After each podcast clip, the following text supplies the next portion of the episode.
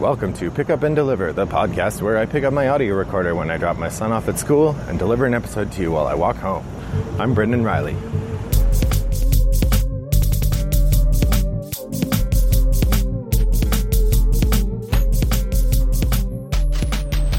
Good morning, listeners. I hope that you're having a pleasant September.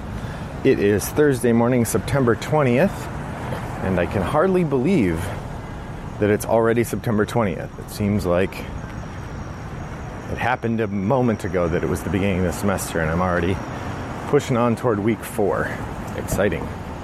I'm going to do an episode I'm calling the Solo Game Extravaganza. so I have run out of the Great Designer series, although I'll probably do an update soon because I've picked up a number of Martin Wallace titles since I did the episode about him. Uh, Vladimir Suchý, I've told you about, but I haven't played those games yet, so maybe I'll, I'll anyway. I'll return to great designers another time. But I was thinking about other semi-regular features I could do, and I thought it would be interesting to talk about game mechanisms or game types through the lens of the games I have. So rather than trying to talk about all the games of a particular game mechanism, I'll instead tell you about the games that I have that fit that mechanism or some uniting factor, some Venn diagram of my game collection that uh, allows me to tell you about one or two games. Or in this case, four, five. We'll see how many I can get through. So while solo gaming is not my preferred mode, I do find myself from time to time in a place where solo gaming is an option. Most of the time, my solo gaming happens when I am waiting for my daughter to finish swim practice. Either she is, that's usually where it is. So, most of these games can be played in half an hour to an hour. I guess the other place is waiting for my son to finish his ninja class. So, it occurs to me it would probably be smart for me to like go work out during these times, but instead I'm playing solo games. So I thought I would talk about uh, four or maybe five solo games for you today. And I'm going to start with my most played game and work backwards so that if I run out of time, it's I run out of time to talk about the games I'm least familiar with. That's kind of backwards for the dramatic tension of the episode because I'm not leading up to my favorite. I'm starting with it. But I figure if you're listening to media for dramatic tension, you're not listening to pick up and deliver. That you're listening for good board game content. Oh yeah. So, uh, the first game I want to talk about then is my favorite solo game, and that's Friedemann Friese's Friday. Friday is a solo game about being Robinson Crusoe. Actually, not being Robinson Crusoe, it's being Friday, the stalwart companion of Robinson Crusoe on a desert island. In the game, you have a deck of cards that represent Robinson's ability to deal with problems, and then another deck of cards that represent the problems Robinson is dealing with. The game is played through three rounds, and in each round, you're going to go through the deck of problems and you're going to tackle them using uh, cards that you draw from the Robinson deck. At the beginning, the Robinson deck has a couple positive cards, mostly a lot of zeros, a few minus ones, and then a couple bad cards as well. As the game goes along, with each problem you encounter, in the first round, the problems are all easy, so they use the green number on them to represent their difficulty.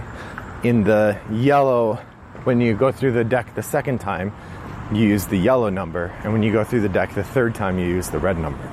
So the, pro- the problems get significantly harder as the game goes along.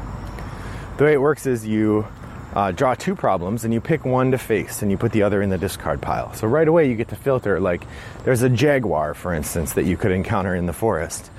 If you had to face, face the jaguar, every time, you know, a couple bad draws and you're dead. So you could you could draw the jaguar and perhaps you draw some driftwood, which is a very low low level difficulty problem. And you pick which one you want to face and you put the other in the discard pile. Now that means that one is going to come back later and be more difficult. But for now, when especially at the beginning of the game, you don't have the resources to deal with it well. And then what you do is each card has a difficulty number as well as a number of cards you draw. And so, like, let's say the driftwood would have a difficulty number of zero at the green level, and it says you draw one card. So you draw the one card, and most likely it's a zero. So you've met the number on the card, so you win that card. Then you take that challenge card and you flip it around, and on the on the bottom half of the card is uh, the elements that you need to make it one of your Robinson cards. Like it's got a strength number and it's got sometimes it'll have a special power that it can do. So the more of these cards that you get, the more resources you have available to you as you're playing through. Now, the other challenge is so you have um, health points. You start with uh, 21 in the easy game or 18 in the difficult game or the normal game. As you go through the deck, if you fail a mission, then you have to discard health points uh, up to the difference between your score and the score on the card. So, for instance, in that Driftwood example where we got a zero, let's say you had the bad luck to draw the minus two card, there's one in the starter deck. Then you have to discard two of your health points to get up to the zero and meet the challenge. When you do that, then you actually don't beat the challenge. The challenge goes into the discard and you're going to have to face it again. However, for spending two of those points, you now get to take two of the cards that you've drawn out of two of the cards that you've played this turn out of your deck entirely. So you could get rid of that minus two. Um, or better yet, if you drew two minus ones, you could get rid of two of the minus ones. Your third option, let's say you don't, let's say you're just one shy of the, the score and you really want to get that card. You can spend a health point to draw another card. But sometimes that card will make things worse. And then you still have to pay the difference in order to uh, move along. So the, the game is all about knowing when to when to forfeit an adventure or forfeit a problem in order to get rid of some of those bad cards. Because if you never get rid of any bad cards, you're going to lose. So you have to spend have some missions that you fail in order to get the cards. But then you're also building a deck of good cards. The final thing is once you get through your deck, then you're going to draw a new card or you you reshuffle your deck, but you also draw an aging card, and all of those are bad. So as you go along, you only get, uh, I think, eight runs through your deck before you die. Um, so if you get through your Robinson deck eight times, then you die. Also, those bad cards cost two. Uh, you have to spend two health to get rid of one of those. So they end up being really annoying. It's a really good game. Very interesting. I've, it's by far the solo game I've played the most. I've probably got at least 25 or 30 plays in. Not ideal for an airplane though. There's a lot of stuff you have to put out, and there's little tokens, so you really gotta be careful how you play it if you're gonna try to play uh, Friday. But that's Friday by Friedemann Friese, regularly reprinted by Rio Grande, although usually out of print. Like it seems like they reprint it, it sells out, it's out of print for six months, then they reprint it again. So if that sounds interesting to you, definitely pick it up. It's only 15 bucks, but you gotta wait till it's in print. Uh, the next game I want to talk about is my second favorite solo game, and this is Onirim or Onirim. This is a game from. Boy, I'm, I'm not sure I know the publisher, but uh, they seem to only they seem to really focus on publishing uh, games by this designer. They have I think four or five in the series now. There's uh, Onirim, Castellion. Uh, um, there's one about the water, Nautilion and I feel like there's one more. I think there's four. And all of these are one or two player games, but they're really meant to be solo games. Uh, in Onirim, you play a character, you play a person try, trying to navigate nightmares, and you're trying to get through the dreamscape by finding keys and doors. And in the simplest version of the game, you're just you you're trying to get sets, which let you then pull doors out of the deck. And once you've pulled all eight doors out of the deck, then you win uh, you also have these keys which you can use to grab a door if you happen across one instead of pulling it out of the deck with a set. And then there are these nightmares in there that make you either discard cards or lose keys or sometimes lose doors. And if you get to a point where you have gone through the whole deck and you didn't find the eight doors because they got because you discarded the other cards that let you get the doors, then you lose. Uh, it's a really good game, very interesting. Uh, even at the easy level, it's not easy. I've played the game probably a dozen times and I've only won three or four times maybe on the easy level. As soon as I start adding in the uh, expansions, I, I lose. But it really fun and it doesn't feel punishing. It's not like Ghost Stories where uh, until you kind of figure out the system, you never feel like you're going to win. Um, so that's Onirim. Uh, I've also played another game from that same designer, Castellion, which has feels very different in the way you play, but functions the same way. It's got a beginner level, and then once you're good at that, you can start adding in expansions, and there's several expansions. Now, I've played that a couple times and won once. I do like it a lot. It takes up a little more table room than Onirim does. Onirim is just a deck of cards. You could almost play it in your hand. Not quite, but almost. A hand in a couple pockets, you could play it. So, uh, I strongly rec- recommend Onirim. Uh, that one seems to be out of print for longer stretches. Every now and again, I'll see it for sale again, but I'm glad I picked it up when I did. If you buy the deluxe copy, uh, when they bring it in print. It's got all seven expansions built in the box. So, and that seems to be how they sell those games now. Okay, so I've, I've talked about Friday and Onirim. I've got two more I wanted to talk about. The fifth one I was thinking about was Castellion, but I don't know that I have a lot to say other than what I have. So I have uh, two more solo games to report. Um, one of them is the only game I have no, uh, so Friday is a completely solo game, as is this next one I'm going to talk about Hostage Negotiator. So, Hostage Negotiator is a game about being a hostage negotiator. Your job is to try to talk, there's a, someone who's taken some hostages. Your job is to try to talk them down and either capture them or kill them.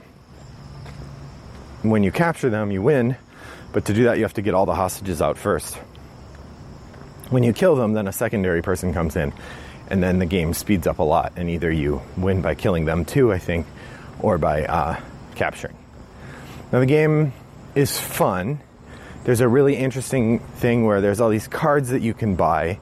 And each round, you're going to play cards and roll dice to try to get conversation points that represent you're making the, the hostage taker uh, feel at ease. And those conversation points let you buy cards, which let you take actions like get them to release the hostage or send in a team to try to take some hostages out, or there's all sorts of different things you can do. But the game is a nice tension between uh, building up these conversation points and then using the cards to do other things as well. There's also a meter of how angry the or how calm the hostage taker is, and the more angry they are, the fewer dice you get to roll. Uh, the one downside is it's not it's not a puzzle game. It's a dice mitigation game. You're rolling dice constantly to do things, and you could just lose because you rolled badly. And the dice are not they're not even dice. They're I think most of them have two out of the five sides are successes, maybe, um, or maybe three. But there's there's plenty of blank sides and partial successes on the dice that make it so that uh, it's really a, a, fun dice roller and it's an interesting puzzle, but um, ultimately, it is about you know mitigating those dice and doing getting lucky in the dice in the things that you roll.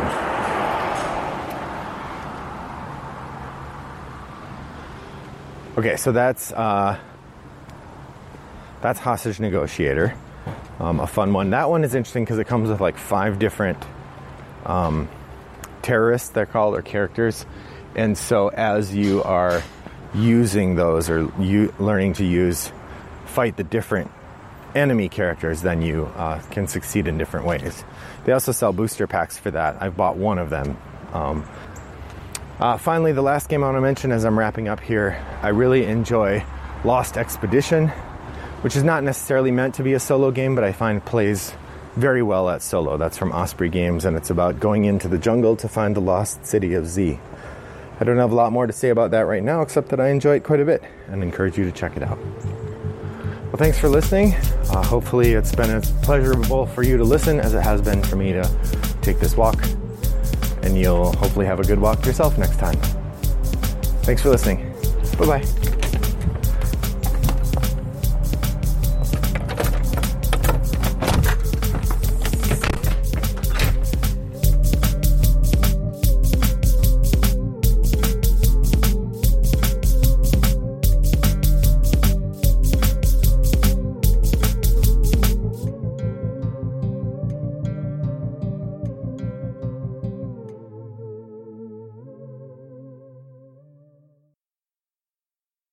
To you by Rattlebox Games.